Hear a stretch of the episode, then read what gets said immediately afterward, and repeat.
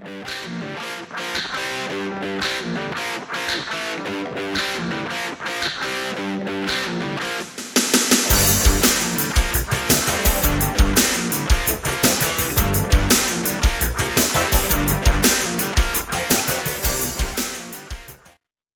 friends, and welcome to another edition, a special edition, the 50th episode of Dan and Benny in the Ring. Benny, uh, joined as always, of course, by uh, the BS Express himself, Benny Scala. Benny, when uh, we started this, I showed you that article. It said the average sports and entertainment podcast th- lasts three episodes. We're at number 50. What do you think? I think we're doing something right, and this is a great episode. We got a really great guest tonight. Very yeah, excited. Couldn't ask for a better name to do number start number 50 so why don't you uh, tell everybody who we got on the line with us yes sir so this gentleman is a true legend of wrestling uh, mostly in the memphis territory but also, also in other territories the man has won enough gold to occupy a wing at fort knox literally and i mean he's one of the there's to me there when you say the name superstar there's three of them each one of them a legend the masked superstar billy superstar graham and our guest tonight, superstar Bill Dundee. Mr. Dundee, welcome to Dan and Benny in the Ring. Hi guys, glad to be here. Excellent. Glad glad to have you. It's such an honor. We've had a chance to talk in the past, and I it's always great to hear the stories, the tales, and we're gonna get right into it. Um, I know Benny's got himself a good question. He wants to talk to you about Australia, but I want to know before we start. I've seen uh, follow follow you on social media. I've seen you advertising your appearances, the uh, toy show or uh, the toy and car show you were just at recently. How's it feel to get uh, back into the swing of things, get back on the road, back into the conventions, and still be as popular today as you were those years ago? well, old people show up when I'm there. No, it, it's good. It's good for your ego and makes you feel good. So, and wrestling they can knock it all they want, but, but it's one of the most watched sports in the in the world. So they can say anything they want about it, but we're still around. Absolutely. So, Bill, the last time we chatted actually was on my 65th birthday. You were a guest on this, uh, the previous iteration of this podcast. So now a year and a half later, and I am now 48.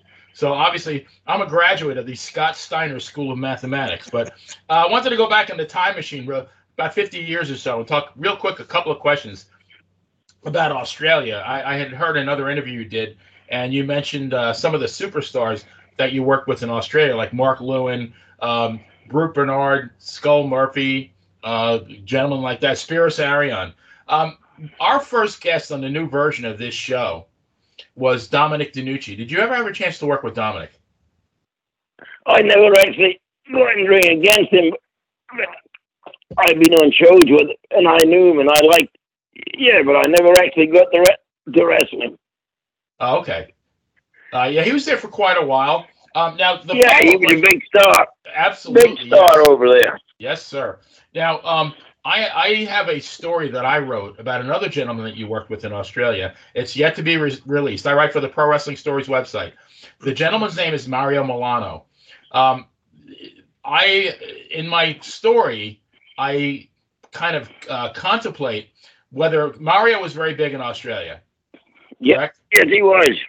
Now there was rumors, and when he was in the WWF in the New York territory in 1970 for about a year, um, there were rumors that when you know Bruno was ready to hang it up for a little bit, as far as you know reducing his schedule and stepping down as champion, that they were considering Mario Milano to be Bruno's replacement.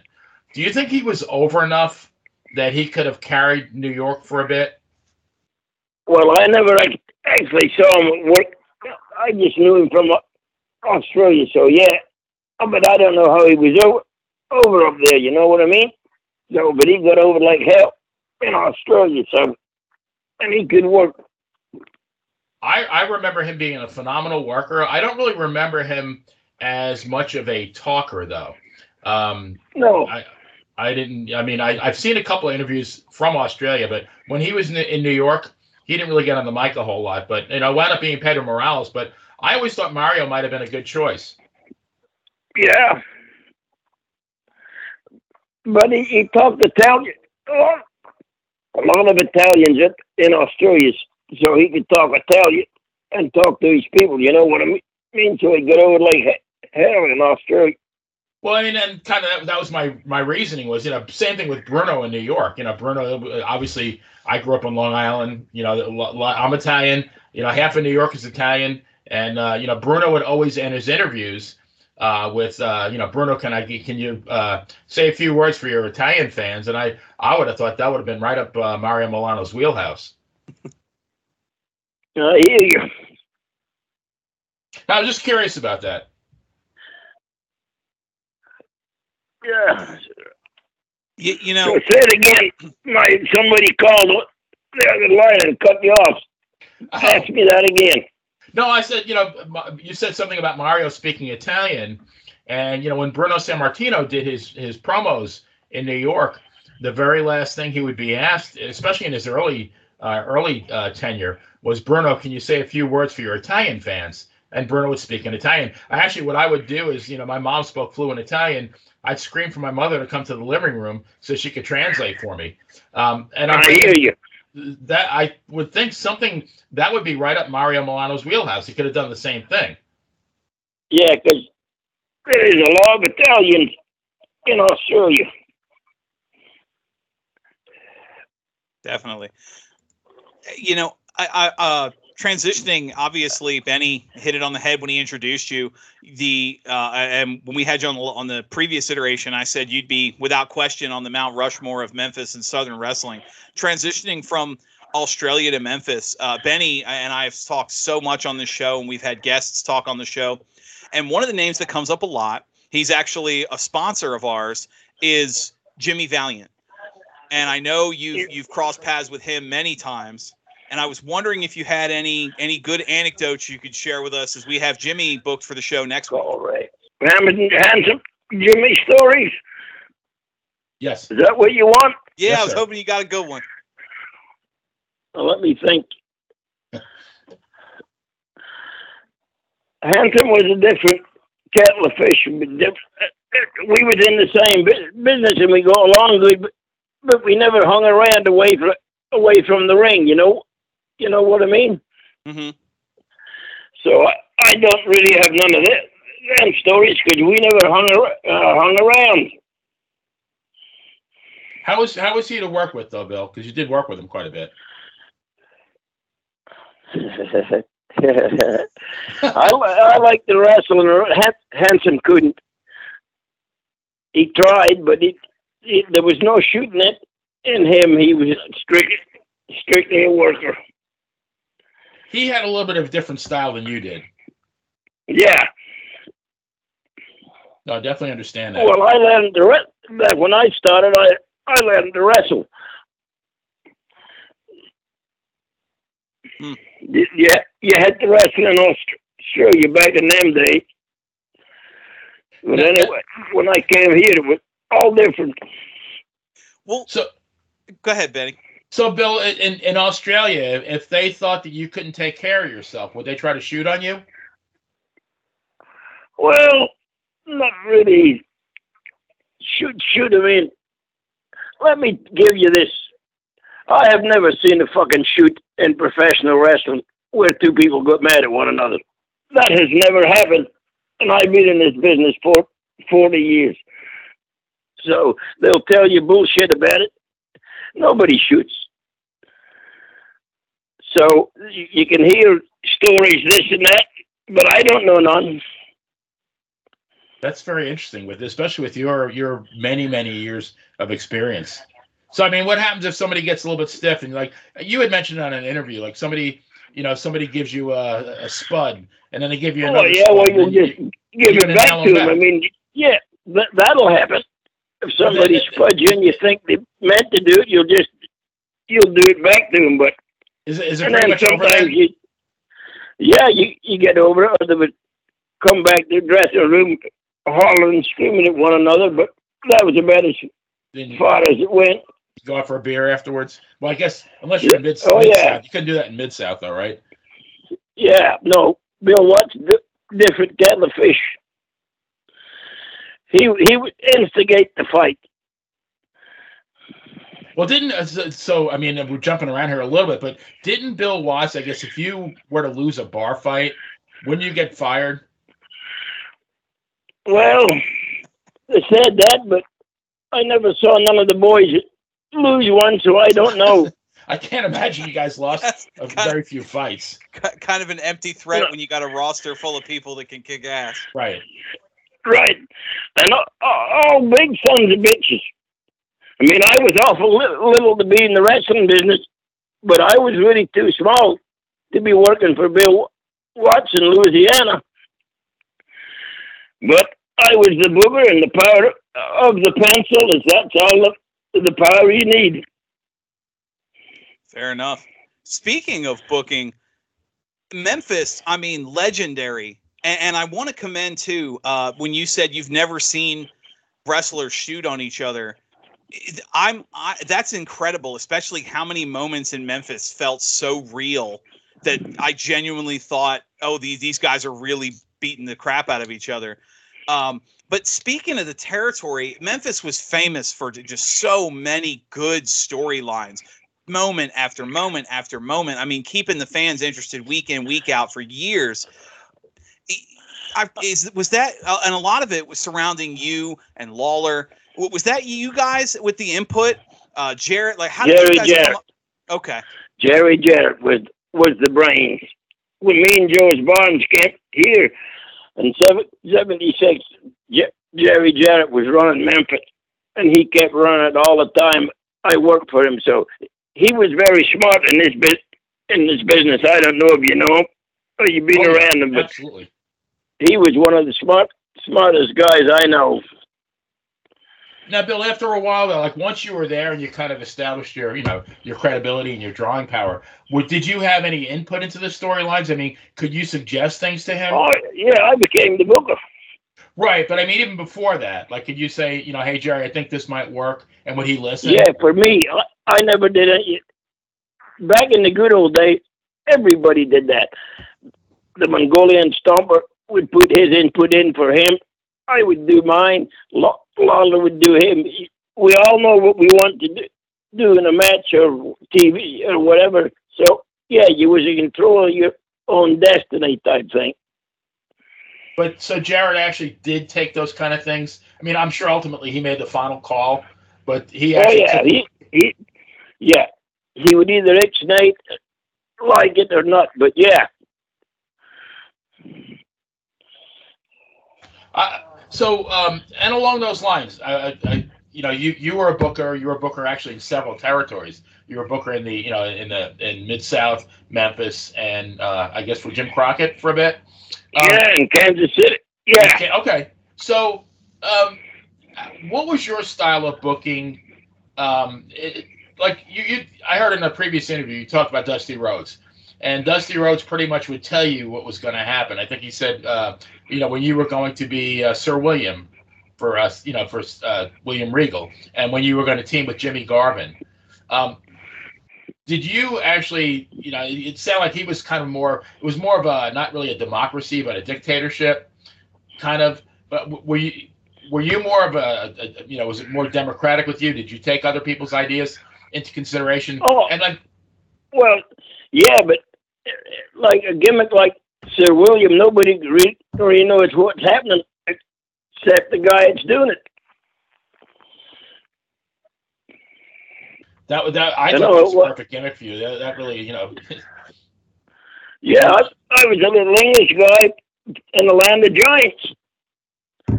See, you got to remember, I'm only five foot seven and two hundred and ten pounds. Back in the good old days, six foot one, six foot two was the normal height. Well, let me ask you then if we can go back and kind of circle around. You, we talked on on your first iteration, your your time before wrestling with the uh, performing and and um, the the, the circus and circus. whatnot. Yeah, did, did you did the the work there? Did that kind of prepare the style that you had, being you know uh, uh, having performed in a profession more common with people your size, and then transitioning to wrestling, or was it a real stiff learning curve when you when you stepped in the ring with the Giants? No, I could wrestle, and they all knew it. I didn't hang up on you, did I? No, not No, at we're all. I pressed the button. I don't know what the fuck it did, but anyway.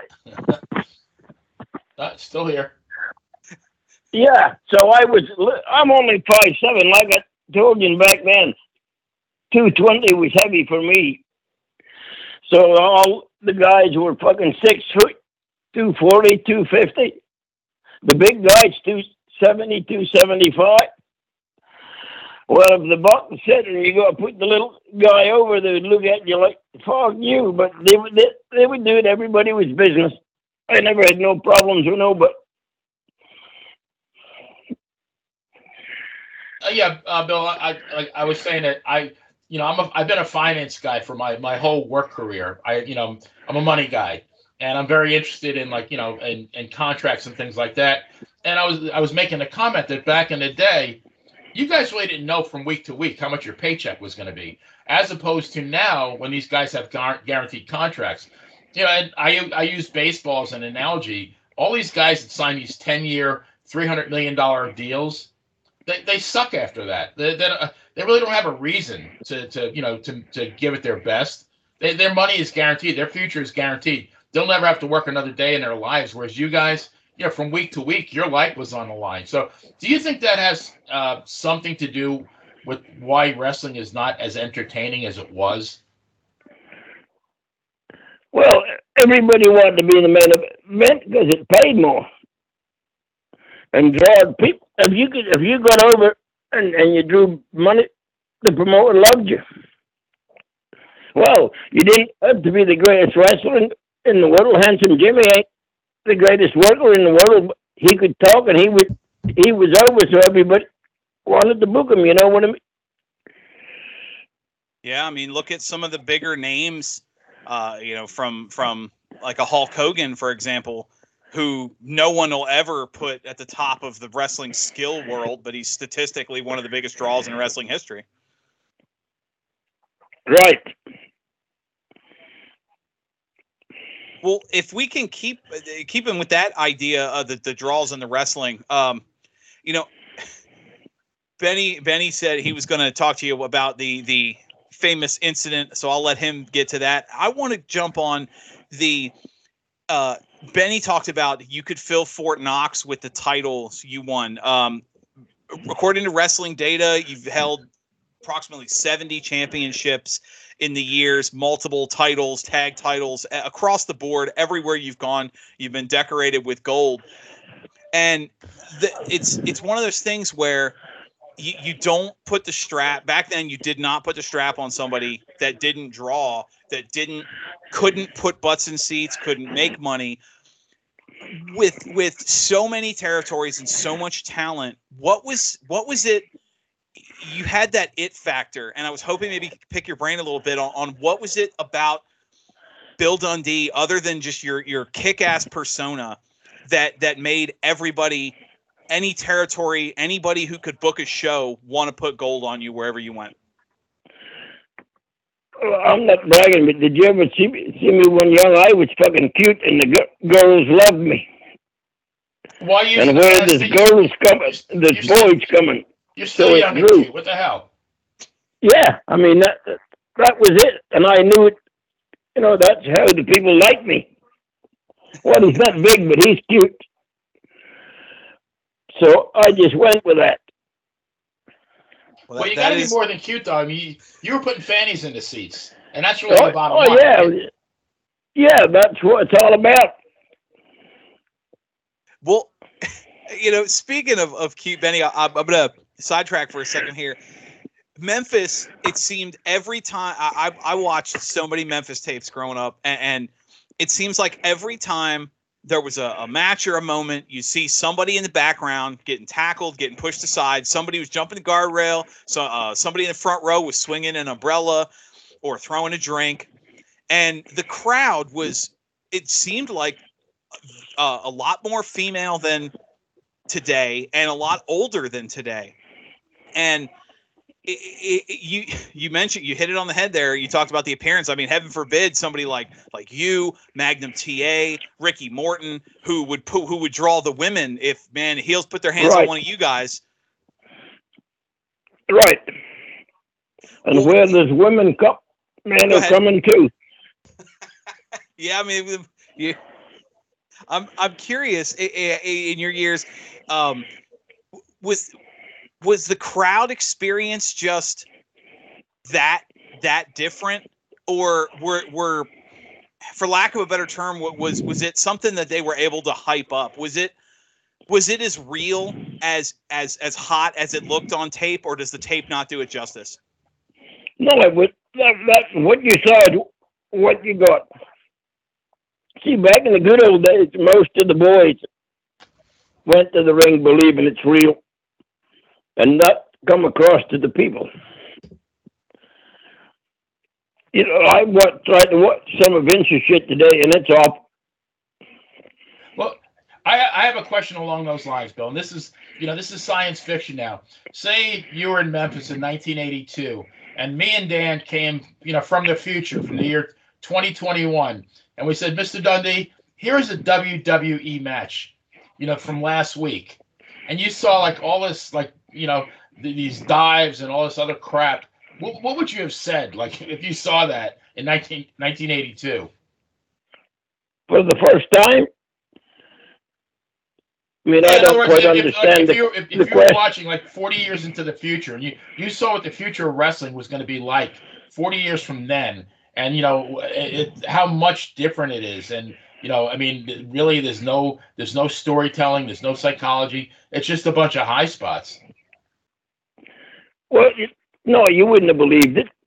But I mean, I'm a big NASCAR fan, and NASCAR's changed from the time I started. Dale Earnhardt was the man till today. Even the car going round and round are different, so everything changes. And wrestling in Memphis certainly changed. You know, on the, on the flip side of that, now suppose you're a, Me- a, Memphis wrestling fan in 1982. You go into a 39 year coma, and you wake up, and you're used to going to the Mid South Coliseum every Monday night, and you used to going to the TV tapings, you know, and, and watching you guys with Lance Russell. You wake up in 2021. There's no more wrestling in Memphis. There's no more Lance Russell. You know, if if you're lucky, wrestling, professional wrestling comes to your town uh, once a year, twice a year, maybe. Are you, are you are you happy with that? I wouldn't be. No, I don't think so, but you get used to whatever it is. I mean, when I grew up going to the movies, they were all John Wayne. Wayne. Now you go and look for John Wayne. You know what I mean? Everything's cha- everything's changed. I, I still watch John Wayne movies all the time. They're on Amazon. Oh, I do Prime. too. I, I, I watch them all the time. They're still great. Yeah, I'm a, I'm a big John Wayne fan. So, Absolutely. Absolutely. but getting back to the wrestling thing, I mean, I'm not saying this was me because Ricky Morton did it. I did it. When you were under six feet or under six foot six tall and 250 pounds, it was hard back then to get in the business. Never mind become a star. Well, Jerry Jarrett liked me and Jerry Lawler, and he pushed us like hell in Memphis. We got over, we drew money, so that helped. Then Ricky Morton and Robert Gibson, we put them together as the rock and roll here, pushed them. They got over, then they went over to Charlotte for the Crockett's, and they got over there. So it's all timing and some somebody liking you. So, Mm. so Bill, did you get uh, like you know women making cakes for you? And Did they did they mail you their bras in you know in the mail or anything like that? Did you get, did you get that kind of Oh of yeah, stuff? they did all that, and give you all the pussy you want. And, and then their husband sh- showed up to get the bra back. Yeah. We all, all kinds of women just saying they'd uh, leave their man for the superstar, right? we have the same Oh, thing hear now you. on, on the podcast. We have the same type of adulation, so we kind of know what you went through. Oh, I well, got I you. mean, i- i- i- if if Benny ever feels the need to save some for me, you know, we, we all know where they're really looking. I got you. So, Bill, I, I, I I'm sure you've talked about this till you're blue in the face, but I have to ask you. And we we actually had Shane Russell um, on the on the podcast about a month ago, Lance's son, and uh, one of the things we brought up was the Tupelo concession stand brawl, and he said that Lance had no idea that it was even going to happen, uh, which you know really made him calling it like sound all the more realistic. Um, and apparently, like, was it something that you guys planned out, or just kind of happened on the fly? Well, no, nothing happened on the fly like like that. Jerry Jarrett laid that out for two weeks before we did it, and then everybody knew their part and what you was doing, and But you got you guys executed it to perfection. I bet you if you try to do it a hundred more times, you could not have done it as well or as realistic. I mean, I watched it for the first time about a year ago, and I'm I'm sitting in my kitchen while watching on my laptop, and all I kept saying was "Holy shit!" I mean, I must have said it 50 times because it, it looked so real. I mean, you guys were beating the crap out of each other. well, that's what you did without trying to kill one another. But yeah, that's what we did. you know, uh, I mean, you guys did everything. You especially did everything. I mean, we talked about champion Booker. Um, I, I wonder if like we can transition a little bit. Um, does, with with that resume at that point, what made you decide to go work for Bill Watts? A big pay, a big paycheck. What Fair was now obviously the travel? I know you've spoken, and other wrestlers have spoken about the travel was absolute murder. But I, I guess it must have been. I mean, was the was the pay worth the travel? Oh yeah, I think Joe making three, four thousand dollars a week back then. Then that was a lot of money. That's yeah, back in the seventies and eighties. So now, how was Bill Watts compared to Jerry Jarrett?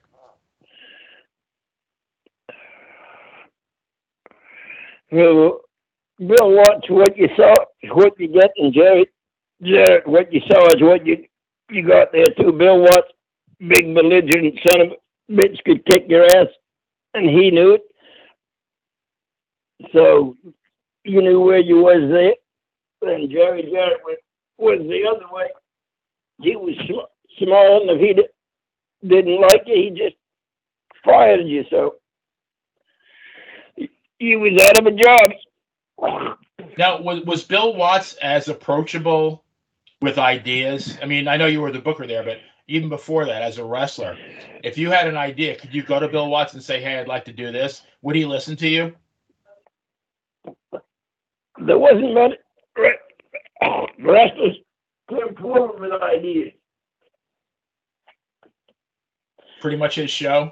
Yeah, that was how you, you had to hire a booker.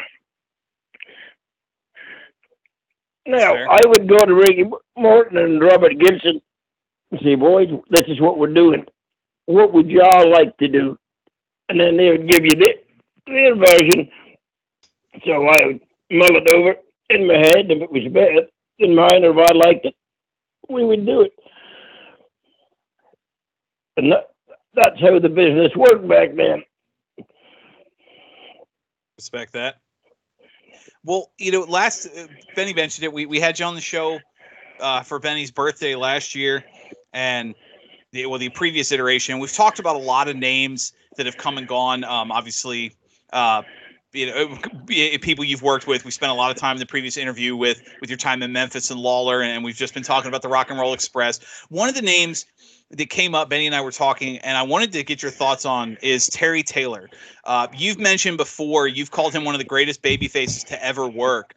And I'm wondering, since you were critical already of the current product uh, that McMahon has, if you have, uh, I mean, one, if you have any any stories you'd love to share on Terry Taylor, and two, what your thoughts were on wasting such talent with a gimmick that was the, that became the Red Rooster.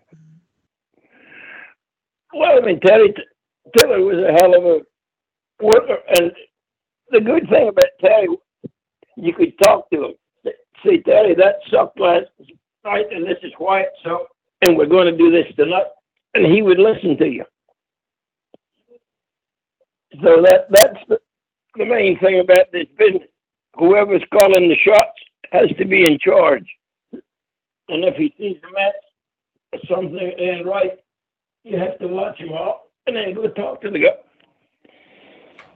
Bill, is it true that uh, Terry Taylor? Because I, I heard for a while there, especially like in the early to mid '80s, that he was considered a possible uh, NWA champion. And I, I, when I think about that, I mean, the, the guy had the look.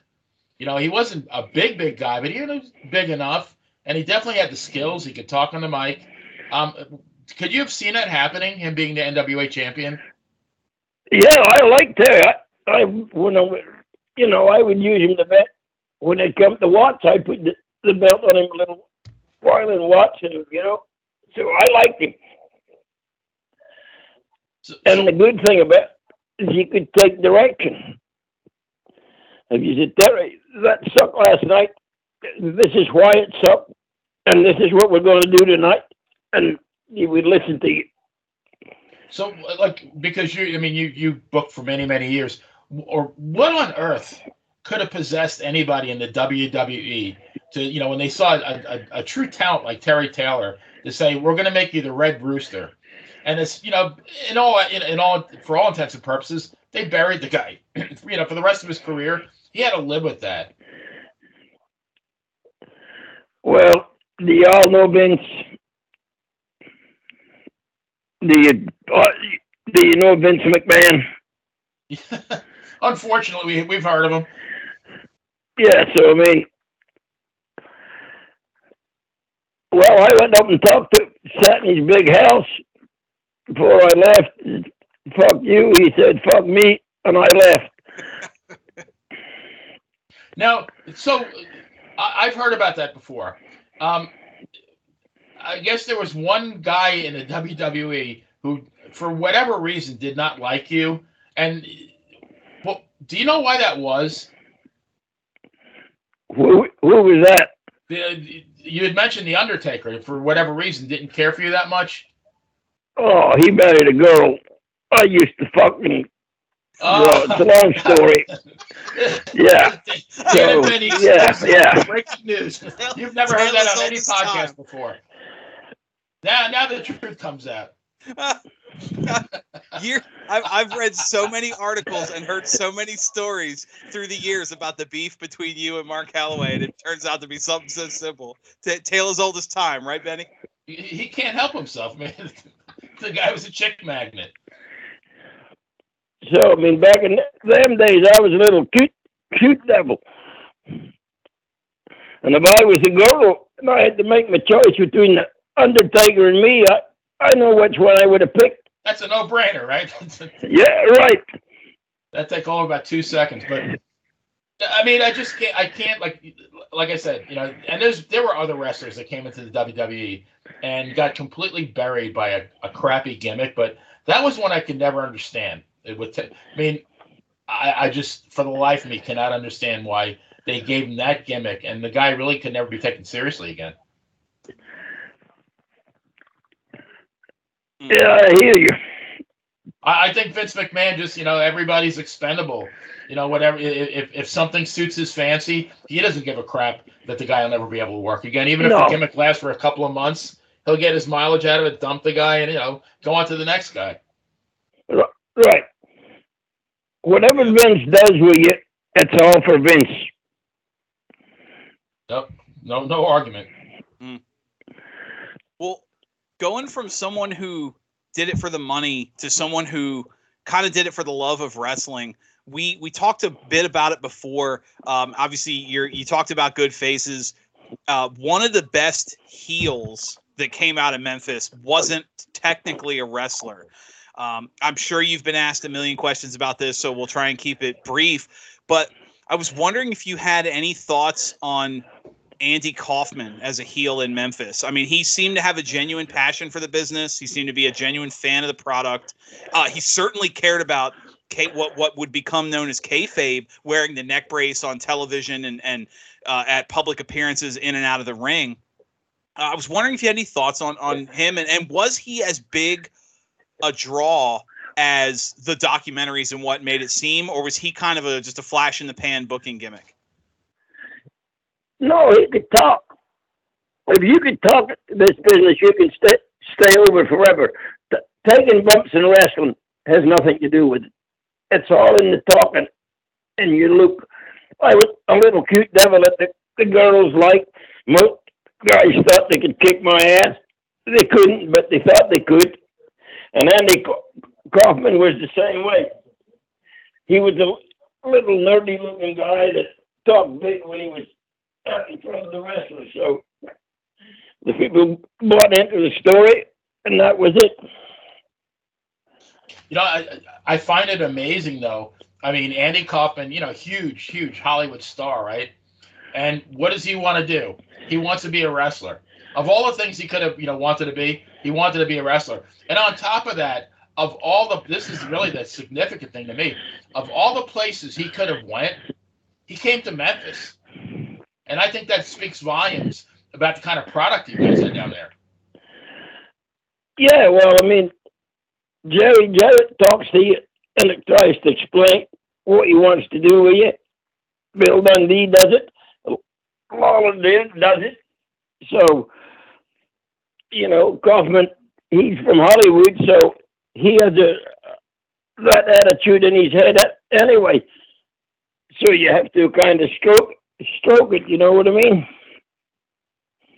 I, I just a theory on my part, and I'm sure I'm sure he was paid well, uh, but I have the feeling that if he wasn't even going to be paid, I bet he still would have done it. I think he really loved it that much that he. Randy. Yeah. Well, we all did back in the good old days, but as we got over more and more, then we want to be paid. But yeah, um, I believe what you said is true. When he started, he would have done it for, for free, but so would I. So would a Lawler. So right, got to pay the bills. That's though. just how it is.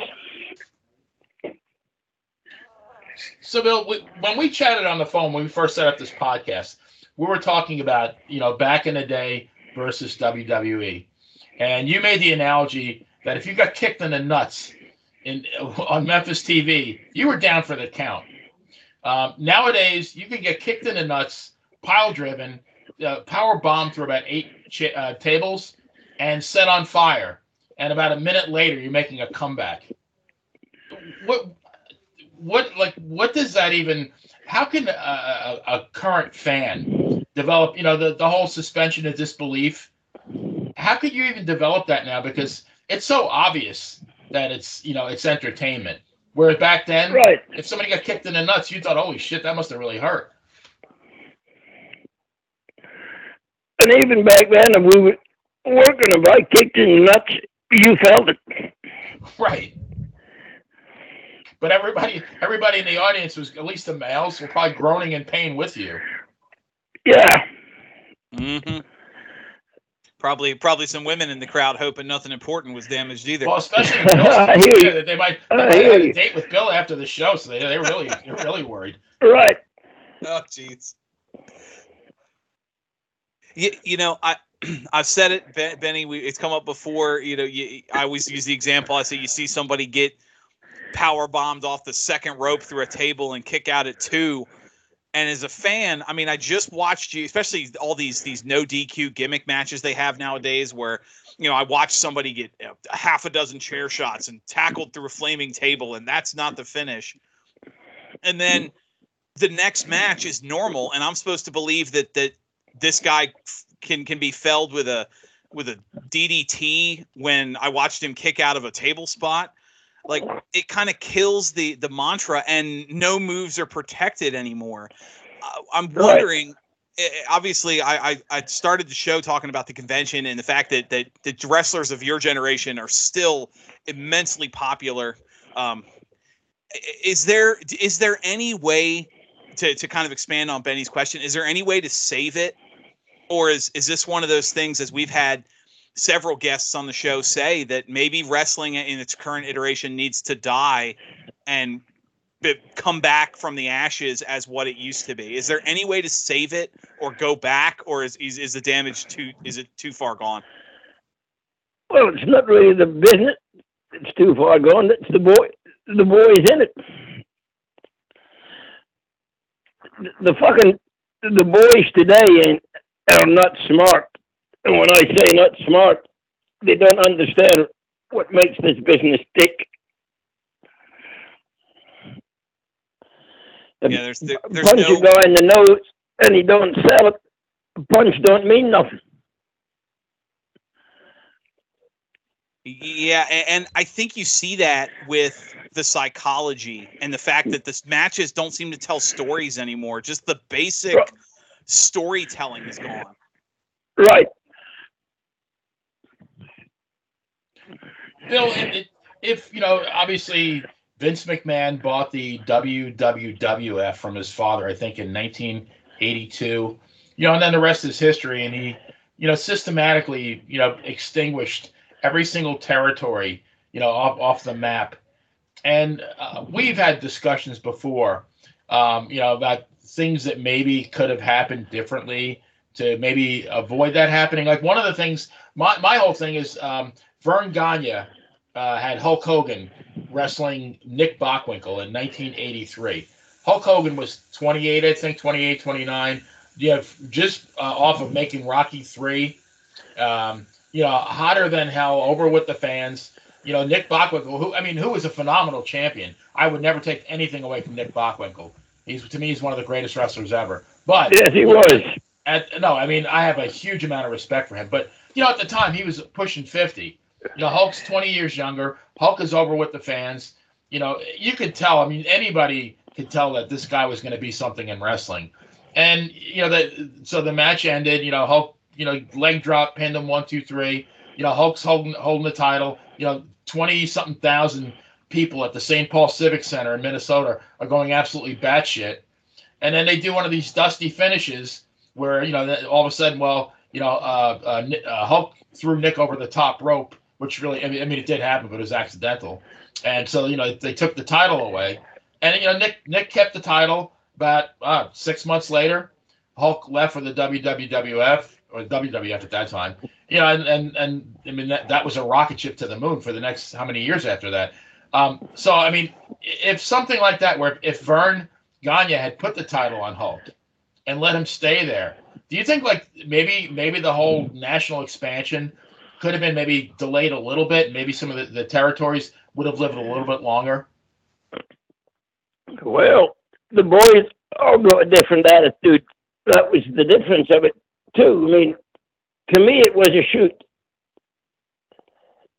But to most of the kids today at showbiz, and the more silly shit they can do, the better they like. They like it. Different era. Do you think? I mean, do you think it was pretty much inevitable? Do you think? I mean, do you think at that point in the early '80s that the territories were kind of, you know, it, it was going to be a thing of the past and it was unavoidable? Do you think, you know, maybe? I mean, Memphis lasted for a good bit, even after, um, even after Vince bought the WWF from his father. I think that was actually one of the last territories to uh, survive, which is a testament to Memphis. Yeah. So I mean, the the boys' attitude changed. I mean, it was all I don't know. It was was all always real to me. Yeah, Bill. So you know, back in the day. So right now, uh, or as of a couple of years ago, really the only game in town was WWE. You know, they may, they might have employed they might employ maybe 100 to 150 wrestlers thereabouts. But back in the day when you guys were in Memphis, there were 30 different territories, and you know, it's even say each one employed maybe 20 to 25 wrestlers. So now you're talking instead of 150, you're talking about 750 professional wrestlers who made a made a pretty decent living. So uh, my my contention has always been that that pro wrestling was far better back in the day. It was better for the wrestlers, and it was better for the fans because you got to see more action. Would Would you agree with that? Yeah, right. It was definitely better better for the boys, and you're right. It was a better show for the people to watch. You know, maybe you weren't making the millions of dollars that these guys do, but uh, you know, you a lot of a lot of a lot of wrestlers made a, a you know a really solid, decent living back in the day. If you were you know on top or even mid carder in one of these territories, you, you know you could you could feed your family and then some. Oh yeah. Yeah, four thousand dollars, a lot of money, Absolutely. even today. Yeah, I mean, uh, cr- crunching the numbers for inflation, you know, four four thousand dollars a week in 1980. That's 13 grand a week by today's money. That's, That's, like over a hell half of a a million bucks. Yeah. yeah. Right. A- And you know, as one thing we we talked about uh, with some of the smaller promotions. I mean, obviously, uh, Ring of Honor running its last show, n- not anymore, but some of the indie feds. Uh, I know we've got one here in Virginia that's doing very well. Benny's. You, you've talked about the the smaller promotions in Florida. Uh, some of the the the NWA doing their online shows, and even AEW having uh, dark and independent sh- and, online um, exclusive shows. You can make a living really running the territories again today in a way you couldn't 10 years ago and you know you don't have to wrestle for Vince to be to be paid anymore or to at least survive because that was really going to the WWE was the only game in town for almost 20 years. Right. Well, Speaking, oh, I'm sorry. See, when we were in Memphis, it was the only game in town in Memphis and a hundred miles around it. So that was what the territory, the territory was. So, and when Vince took over what he did, he screwed it all up. Oh, Oh yeah. Speaking of of Vince, you uh you shared with us earlier in the interview today the rather amicable parting of ways you had when you visited Vince at his house. I'm curious. Uh, we've talked before. We actually had a uh, shared a petition on the on the fan page when he was still alive. But uh, Dominic DeNucci, Ivan Koloff, there's there's names, or uh, excuse me, um, you know, there's names that belong in the Hall of Fame that aren't in the WWE Hall of Fame, and you absolutely belong in any wrestling Hall of Fame that would have you. Given your opinion and your parting of ways with McMahon, would you accept an invitation to the WWE Hall of Fame if they asked you? Yeah, but I mean, he he would have to know that was my territory, and I'm doing it for Bill, not for him. You know what? What I mean? Yes, sir. Absolutely. Bill, uh, the one thing that when I when I used to listen to your promos, um, I always thought, man, this guy would be a hell of a commentator. Was that ever something that you considered or was approached about? Well, yeah, I here and there and do, but getting in the the ring never gets out out of your blood. You know what? What I mean? So I mean, Once uh, you've done that for a living, that's all you want to do. I mean, even as a That's I booker, though, when you when you were a booker, did you did you miss being in the ring? Or I mean, I'm sure there were mm-hmm. times when you did both. Correct? Yeah, right. Well, when I took the job, Bill Watson, it was just going to be the book, be the booker. And the fourth weekend, I said, I'm going home, Tennessee. He said, You're leaving? I, fucking right, I'm leaving. He said, The place is on fire. We're all making a lot of money. I said, Well, I ain't happy, and the money don't mean nothing. He said, Well, what would it take you, you, you to stay? I said, Let me wrestle. He said, Okay. that was that was easy. Yeah. Easy negotiations. Right. I mean, I just want, wanted to work, and when you're young, young and in this business, you want to do it. You, you sound like one of the few bookers that didn't like you know use the booking to your you know obvious advantage like a Dusty did or a Ric Flair did. You know, Ric Flair would always book himself on top. You know, uh, Dusty same thing. So you seem like a little bit different, where like you know you you kind of spread the you spread the wealth around. Right. Well, right. And if you get four or five guys over in your territory, it's better than just having one or two. You know what I mean? It's a lot easier to book.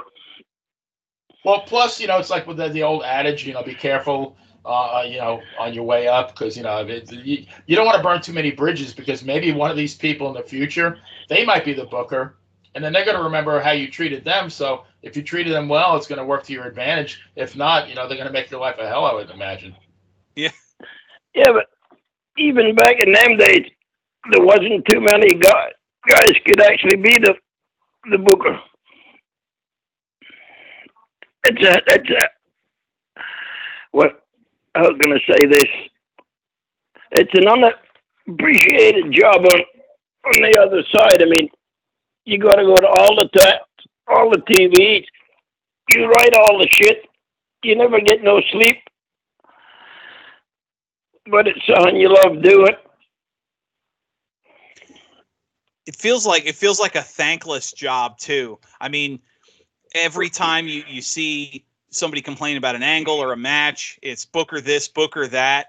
But when something goes wonderful and everybody loves it, it's man, these wrestlers are great and what what what great talent in the ring.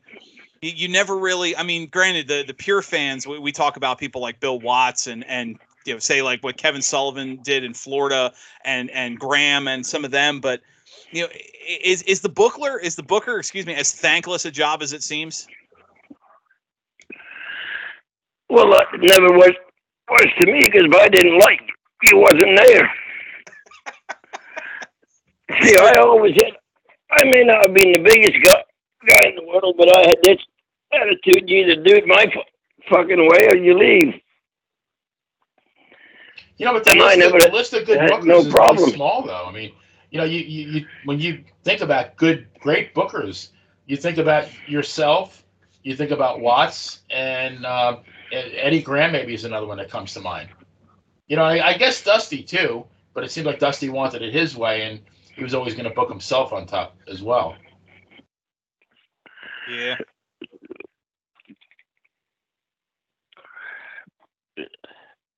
Yeah, but Dusty was he was very good at what he did, booking wide, working wide, and he was great on the mic. So he was very good at what he did. So, Bill, if like, do you have like, if you could have done anything over in wrestling, uh, would you have changed anything that you did in your career? Uh, I don't think so. You like the way I mean, you had a pretty damn good run for sure.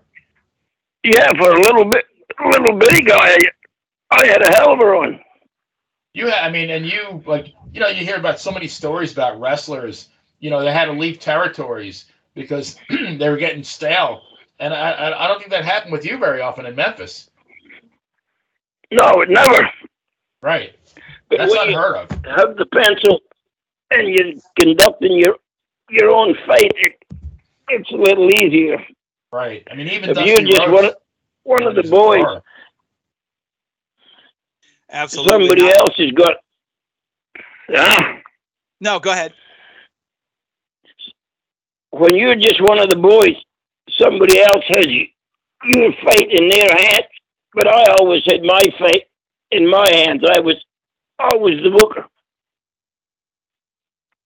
Well, I mean, it's it's a testament. We were talking about you mentioned being on the road, you know, 1980, 81. I mean, that was 40 years ago. And here we are. You're still selling tickets. Come see Memphis wrestling legend Bill Dundee, and people are going to conventions and events just for you. That's, I mean, you, think about anybody on top of the business today.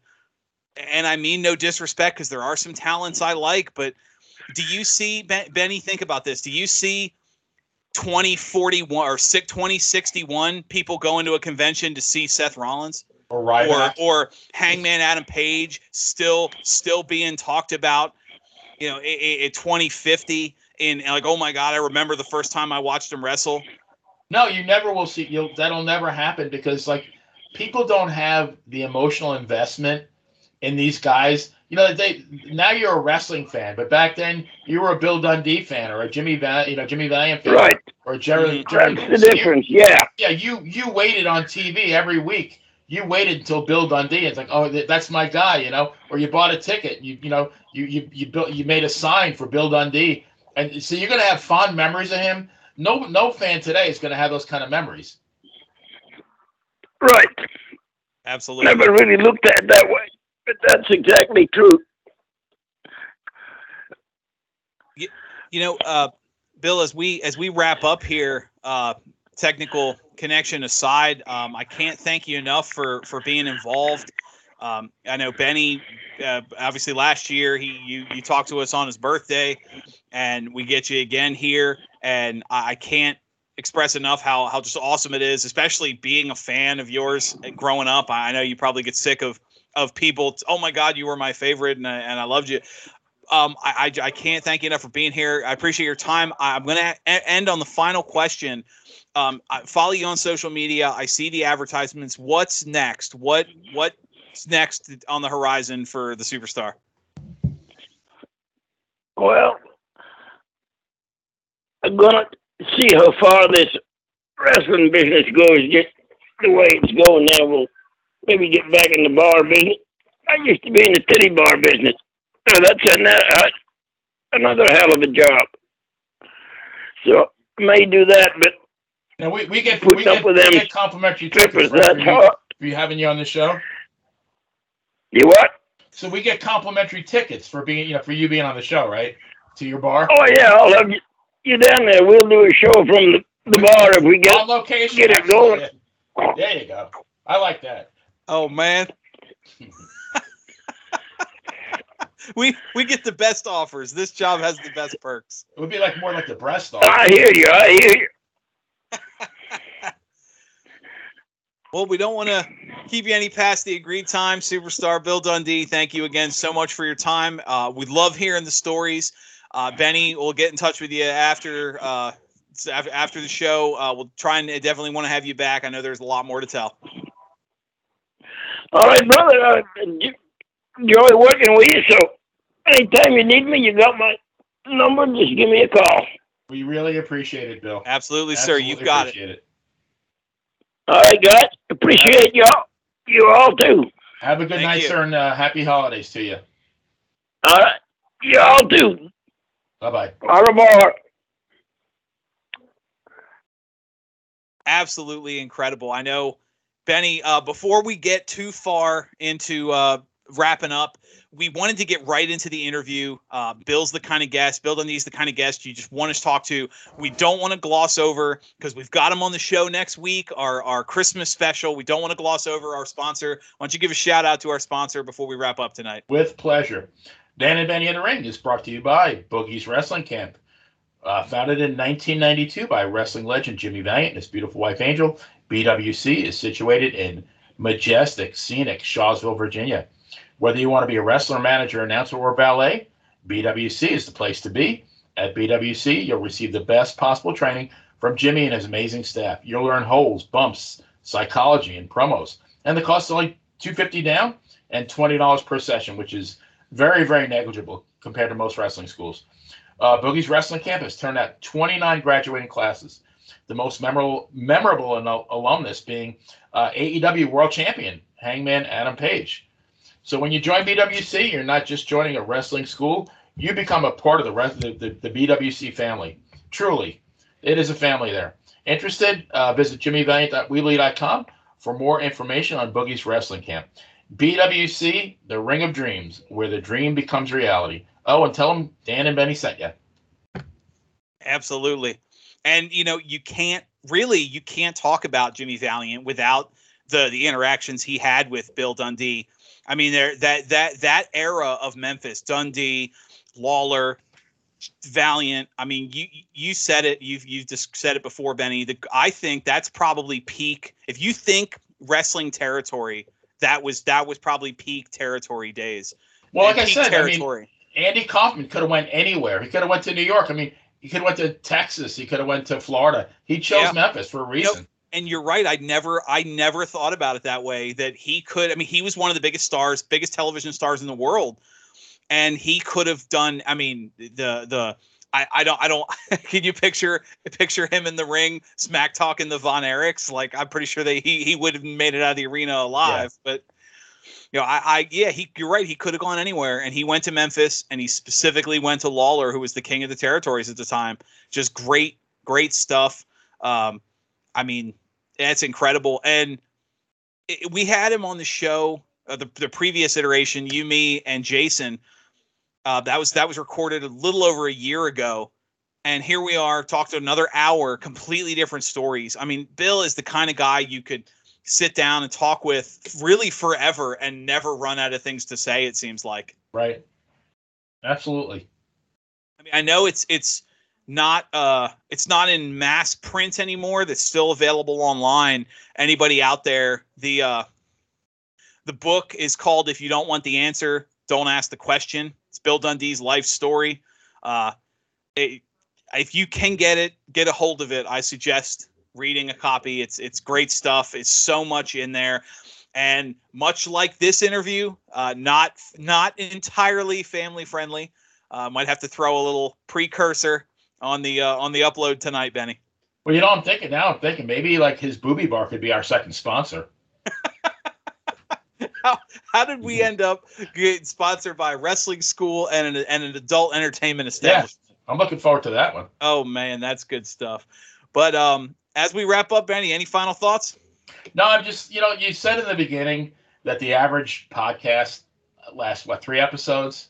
Three episodes. And here we are, 50 episodes, almost a whole year later, and I'm I'm having a blast. I mean, you know, I'm talking to people that I watched growing up as a kid. And I mean, sometimes I really have to pinch myself. It's like, am I really talking to, to Bill Dundee? Am I really talking to Jimmy Valiant or Dominic DeNucci or Ivan Putski? And these are all guys that we had on this show and all like gave us great interviews. And I mean, just that alone, the, the thrill of that. I mean, it, it's an enjoyment, and hopefully our readers, our, our listeners, uh, feel the same way that they're they're enjoying these interviews.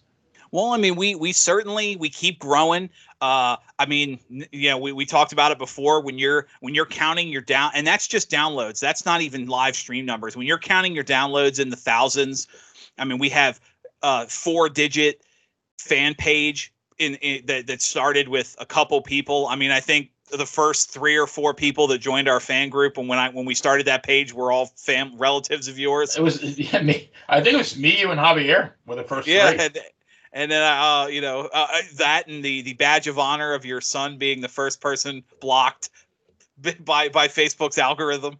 He still talks about that. but I mean, it, you know, considering it's literally two friends with a couple of microphones and a laptop, you know, is what we started at.